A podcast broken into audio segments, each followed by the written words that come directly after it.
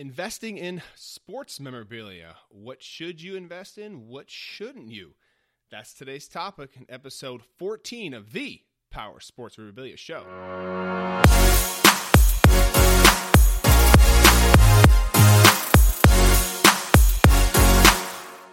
All right, thank you. And coming back to episode 14 of the Powers Sports Memorabilia Show, I am your host, Matt Powers. It has been a while since we have done one of these. The uh, Christmas season is uh, over officially now. It's January 15th.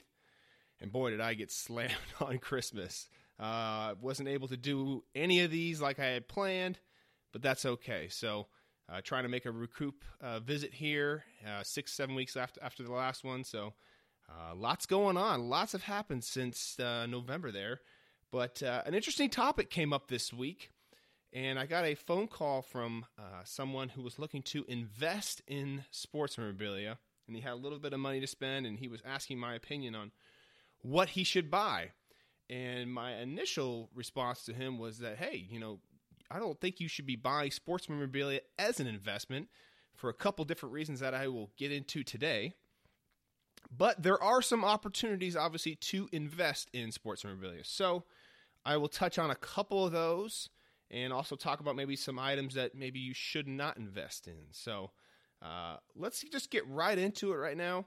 Uh, why would I not advise you to invest in sports memorabilia? Well, Let's look at this from a couple different angles here. Number one, uh, typically you can invest in other options and get better return on your money. You know, for example, the stock market or you know a mutual fund or anything like that. So typically you guys can get better money uh, return on that. You know, that's more of a long term process where maybe investing sports memorabilia can be short term at times, but also long term.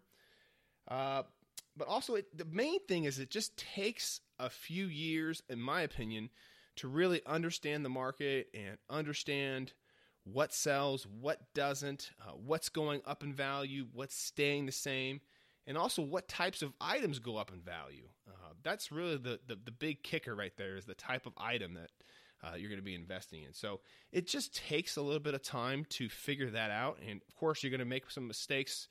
Uh, I've made mistakes buying stuff that hasn't sold, so uh, it's just going to take a little bit of time. So if you're willing to put the time in and really understand the market, then there can be some uh, good investments uh, to be made there. So uh, with that being said, I know a lot of you like to buy autographs for the potential resale down the road. So uh, let's if I was in your shoes, you know, what would I buy? Okay, let's say you're just getting into the game and you want to buy a couple items to invest in. Let's say you've got a little bit of money. Obviously, the more money you have, the kind of the quote unquote better items, I guess you could buy. Um, so let's just kind of run through some stuff of you know things that I would buy if I were in your shoes. Uh, now, just note that this list isn't gonna cover everything. Okay, there's many different types of items to buy in the industry, uh, but I'm just gonna cover just kind of a couple basic ones. Um, and of course, I'm just gonna follow for this topic. I'm just gonna talk about baseball. Uh, obviously, you can invest in football, basketball, and uh, you know hockey seems to be kind of the, those are the four popular ones. But just for this topic, let's just talk about uh, baseball, okay? Because that seems to be kind of a um, the main one that people like to collect when it comes to quote unquote investments, okay? So, uh, first item that I would consider investing in is anything game used. Uh, you know, game used are items that are obviously used by the athlete uh, in a particular game. Uh, baseball's got a really great authentication program. Some of you have heard of Major League Baseball authentication, where they will authenticate all the game used items. So it'll come with their unique hologram on there. It's got a unique number.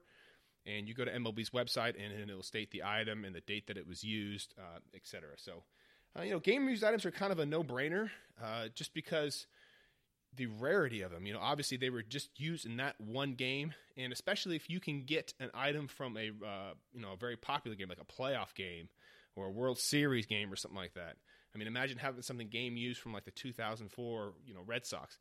They're just obviously not going to make any more of those. So the market has already been set as far as the quantity goes. And that's always a really good aspect, very appealing when the quantity is already set and they're not going to be making any more. So, um, and you also got to think about too with these game used items, the team that you're going to be collecting and the player. You know, you want to make sure that you're collecting, you know, superstars, and you want to make sure that you know the team that you're going to be collecting is a team that has a big following too. So, Red Sox, Yankees, Cubs, you know, those type of teams.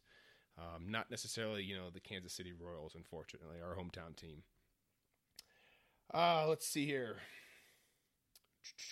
So yeah, definitely focus on the stars. You know, like nobody knows really who that Kansas City Royals shortstop is. So make sure you guys are getting guys like you know Mike Trout, uh, Aaron Judge. You know, for a particular game used items there.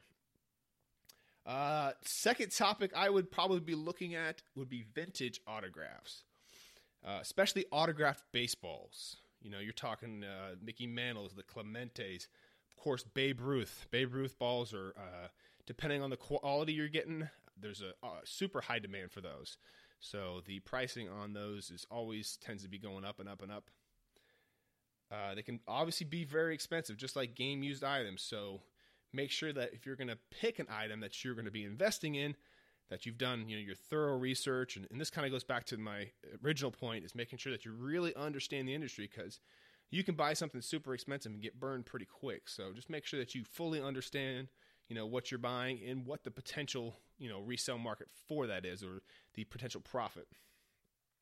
And of course just make sure that when you're getting something vintage that you've got some sort of third party authentication with it you know psa jsa beckett um, you know, obviously, if you're just getting started out, you're probably not uh, all that keen on autographs as far as being able to uh, spot a potential very good autograph versus a bad autograph. So uh, just make sure you take all that guesswork out of it and let PSA, JSA, and Beckett kind of do that uh, authentication for you. Uh, fifth one, uh, the next next topic here is kind of an odd one. I was debating whether or not to put this on here, but they do they do hold some value a little bit. Depends on what you're looking at. And I'm talking about baseball cards. Now, some of the the post 1980 ones are just kind of kind of junk. But you know, you get to the you know 1970s and 60s and before then. Obviously, we've seen a few million dollar cards that have uh, come across. Some of the Ohtani cards that you saw recently, those things were going sky high when he first came out. So again, you got to be got to really know the card market and and understand which ones are going to be have the potential to go up in value. Um, you can find some really really crappy baseball cards, you know, from the 90s and stuff like that. So I wouldn't be investing in anything like that. But some of the new stuff's really good, and of course the the 70s and before then, those ones are really good too. And again, they can cost you a lot of market uh, good amount of money there, but you can also get them authenticated already. So that's always a big plus to have them PSA or Beckett slab. Uh, those are definitely uh, definitely the way to go if you're going to be investing in them, having that already done. Uh, and then the last thing I would be looking at to invest in would be rookies. Uh, rookies obviously have a uh, less of an autograph price. So if you're going to be getting, for example, like when Mike Trout came out, man, his autograph was autograph baseballs were selling for gosh, 75, 80 bucks his rookie year, but right before he kind of blew up there. So if you had a chance to get in there and pick up a whole bunch, I mean, ah, gosh, I remember I was offered a whole bunch of them at that at a really great price, and just and I turned it down because I was like, what do I need 72 Mike Trout baseballs for, you know? But now, hey, listen, I can definitely use 72 Mike Trout baseballs. Uh, so you know, finding a good rookie and picking up a couple things, you know, maybe uh, a, a game used rookie item you know, stuff from people's rookies' years are always very, very popular. Um, just because, hey, it's just one year the guy played. You know, it's his first year, and uh, collectors really, really like that, especially if it's uh, like a game used rookie year item uh, that's autographed. Oh man, that, you know, now you're talking. So, uh, what items would I stay away from? Well, for one, autograph photos. Uh, I don't think those have as high demand as some of the premium items, for example, bats and jerseys and stuff like that. Uh, I wouldn't get run of the mill items either. So going back to Mike Trout, you know, a Mike Trout signed baseball is not a really great investment. You know, the there's a whole bunch on the market already, and the, the chances of them making a big jump up, you know, uh, is not going to be uh, happening most likely. But if you had, like I said, a game used baseball from Mike Trout's rookie year, that's got his rookie year autograph on there. Remember, he changed his autograph, you know, into his, I think, his second or third year. Um, you know, that's something that you're definitely going to be looking at. It's going to be pretty cool. And that's kind of a unique kind of item that a collector 10, 15 years down the road would be like, wow, Mike Trout's in the Hall of Fame. Wow, this is a game used rookie year ball with his rookie year signature on there.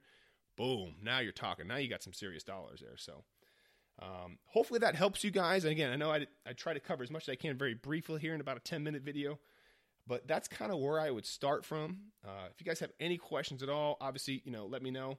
But uh, again, visit the website whenever you guys get a chance, powersportsmemorabilia.com. And uh, please hit that subscribe button wherever you guys are watching and following. And again, always appreciate it, guys. Thanks again.